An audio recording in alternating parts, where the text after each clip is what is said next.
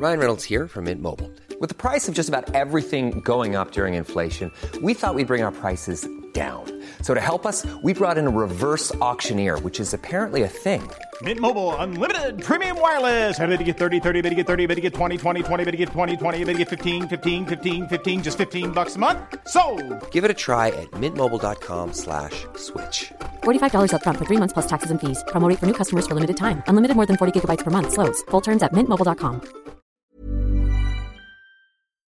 Letras Libres presenta Cine Aparte con Fernanda Solórzano. Bienvenidos a Cine Aparte y gracias por darle play a este, a este nuevo enlace.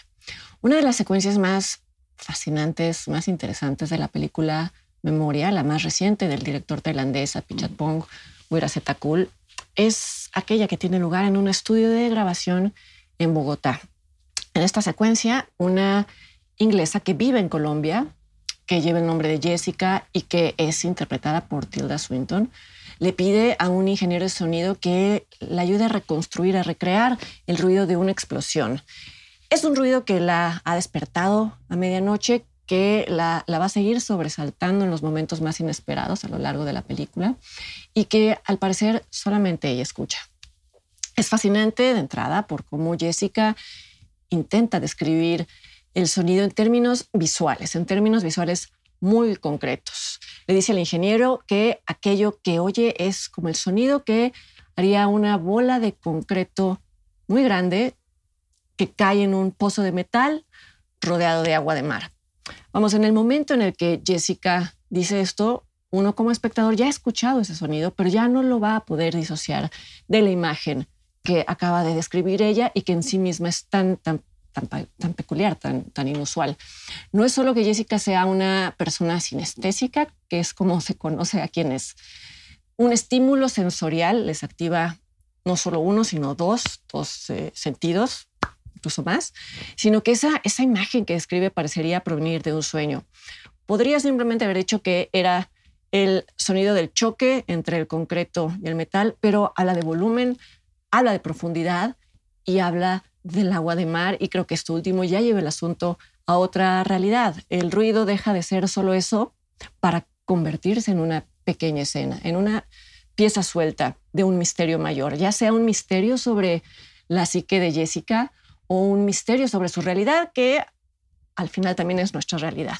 Y justo esa exploración sobre cómo coexisten lo vivido, lo imaginado, lo soñado, lo recordado, y hasta lo mítico es lo que define el cine de Apichatpong Weerasethakul.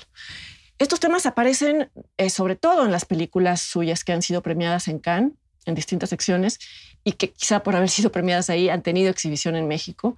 Me refiero a películas como Enfermedad Tropical del 2004, como El tío Bonmi, que recuerda sus vidas pasadas del 2010 y que incluso ganó la Palma de Oro, y a Cementerio de Esplendor del año 2015. Estas películas transcurren en Tailandia y en todas hay elementos de la mitología tailandesa en donde se mezclan nociones budistas como el karma, como la reencarnación, y leyendas locales de, apariciones y de fantasmas. La más representativa de, esta mezcla es la ya mencionada tío Bunmi, donde hay una reunión familiar con miembros que ahora viven en distintas dimensiones, incluido un, una memorable criatura negra con ojos brillantes, penetrantes. Puede sonar a que para involucrarse con estas películas sería necesario conocer a fondo las referencias culturales locales, pero no es así. Son películas cuya resonancia espiritual, onírica, metafísica o como se quiera llamar, no depende de una trama, sino de cómo este director crea atmósferas que invitan al, al espectador a habitar esas dimensiones no realistas sin necesariamente exigirle que las comprenda. Si esto suena a un cine pretencioso, es totalmente mi culpa por hacerlo sonar así. El cine de Atichatpong, a quien voy a llamar así, no por confianzuda, sino para no tropezarme pronunciando su apellido. El cine de, de Apichatpong suele etiquetarse como cine de arte, pero es todo menos inaccesible, que es justo el estigma que se asocia al cine de arte. Es un cine que en efecto está alejado de la estructura en tres actos, en el que no todo tiene respuesta y no hay a veces ni siquiera una progresión cronológica y esto puede desconcertar a algunas audiencias, Pero creo que Apichatpong es de los pocos directores vivos capaces de manipular el tiempo, la imagen y el audio, sobre todo de, sus películas, de forma que el espectador, si se lo permite, eh, puede llegar a experimentar los estados alterados de conciencia de los personajes. Quédense hasta el final de la cápsula para un ejemplo de esto. Y todo lo, todo lo dicho se cumple en memoria, que es la primera película suya que no transcurre en Tailandia, sino como ya mencioné, en Colombia, y cuyos personajes estarían más cerca de nuestra mitología, de nuestras creencias, pero que como en el resto de las películas, eso no sería lo que la vuelve hipnótica, y vaya que es una película hipnótica. De hecho, el personaje de Jessica es una especie de turista de su entorno, no una turista literal, porque como ya mencioné, ella vive en Colombia, sino porque casi nada de lo que experimenta le resulta familiar o le resulta incluso comprensible. Tiene encuentros y conversaciones que parecerían no tener nada que ver con la pregunta que plantea al inicio la cinta, que es de dónde viene ese ruido extraño, y que son eh, secuencias, viñetas que en sí mismas parecerían no tener una resolución, sino que por el contrario plantean más enigmas. Hacia el final de, la película aparece un personaje que vive en la selva y que podría o no dar cohesión a las viñetas es el personaje con quien Jessica mantiene una larga conversación sobre la memoria, que es el título de la película, y en la que se sugiere que todos pasamos a formar parte de, un, de una especie de recuerdo colectivo que un día puede aparecer en la psique de alguien más. Este recuerdo colectivo puede abarcar, por ejemplo, la historia de un país y de sus habitantes, con todo y sus momentos de destrucción, de sufrimiento y de renacimiento. Hay una escena en la película que casi explica por qué Jessica está viviendo momentos ajenos. Es una escena que rompe un poco con, con el tono del resto de la, de la película. En todo caso, el hombre de, de, la selva me hizo pensar en el memorioso, en el protagonista del cuento de Jorge Luis Borges, Funes el Memorioso, que al igual que el personaje de memoria, tiene la capacidad o está condenado, según se vea, a recordarlo todo sin poder filtrar lo relevante de lo no relevante. No sé si Apichatpong conoce este, este, este cuento, casi aseguraría que sí, pero otra coincidencia que, que me pareció interesante comentar es que Borges llegó a decir que Funes el Memorioso era en realidad una metáfora del insomnio y, y Apichatpong ha declarado varias veces que él padece de insomnio uno de los temas centrales de, sus películas, aparte de los ya mencionados, es el sueño mismo, conciliarlo o no, y lo que resulte de conciliarlo. En esta película, en memoria, el personaje de Jessica tiene problemas para dormir y visita a una doctora para que le recete algo, pastillas para conciliar el sueño. La doctora en principio se niega y en cambio le sugiere la posibilidad de que esté teniendo alucinaciones, pero no se lo dice como un problema psiquiátrico que atender, sino como algo común y natural entre la gente de la región, como algo incluso bienvenido. También dentro de la película, eh, los sueños son tratados como el espacio en el que entes del ámbito espiritual interactúan con los vivos. Pongan atención en el sueño del perro que relata la hermana de Jessica.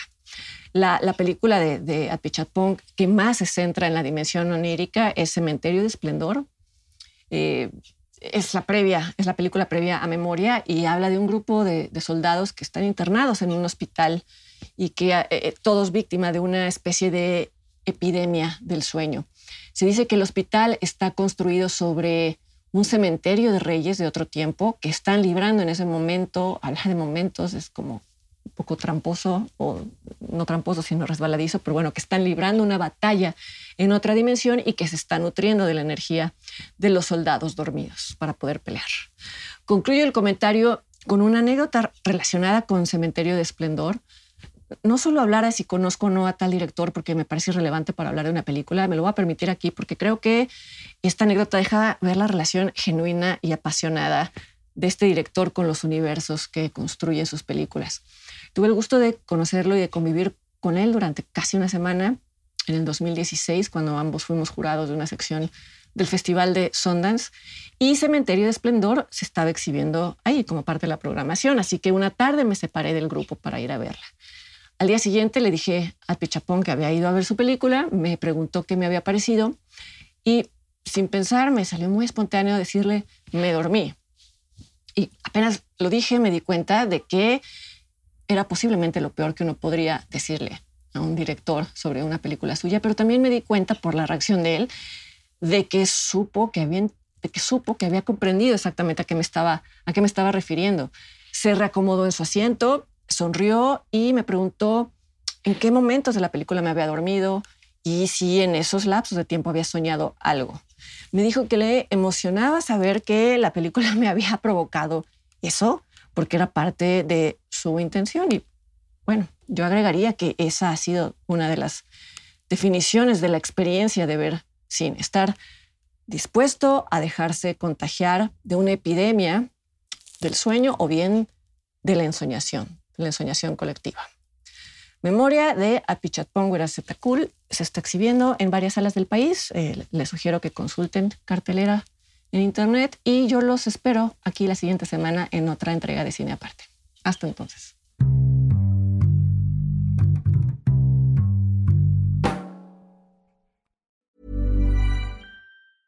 Hey, folks, I'm Mark Marin from the WTF Podcast, and this episode is brought to you by Kleenex Ultra Soft Tissues, your ally to help tackle your allergy symptoms this season. I love the change of seasons, but nobody loves pollen and all those other things floating in the air that make you sneeze during this nice weather. Kleenex Ultra Soft Tissues are hypoallergenic and allergist approved, so fight back against watery eyes and runny noses without worrying about irritating your skin. For this allergy season, grab Kleenex and face allergies head on.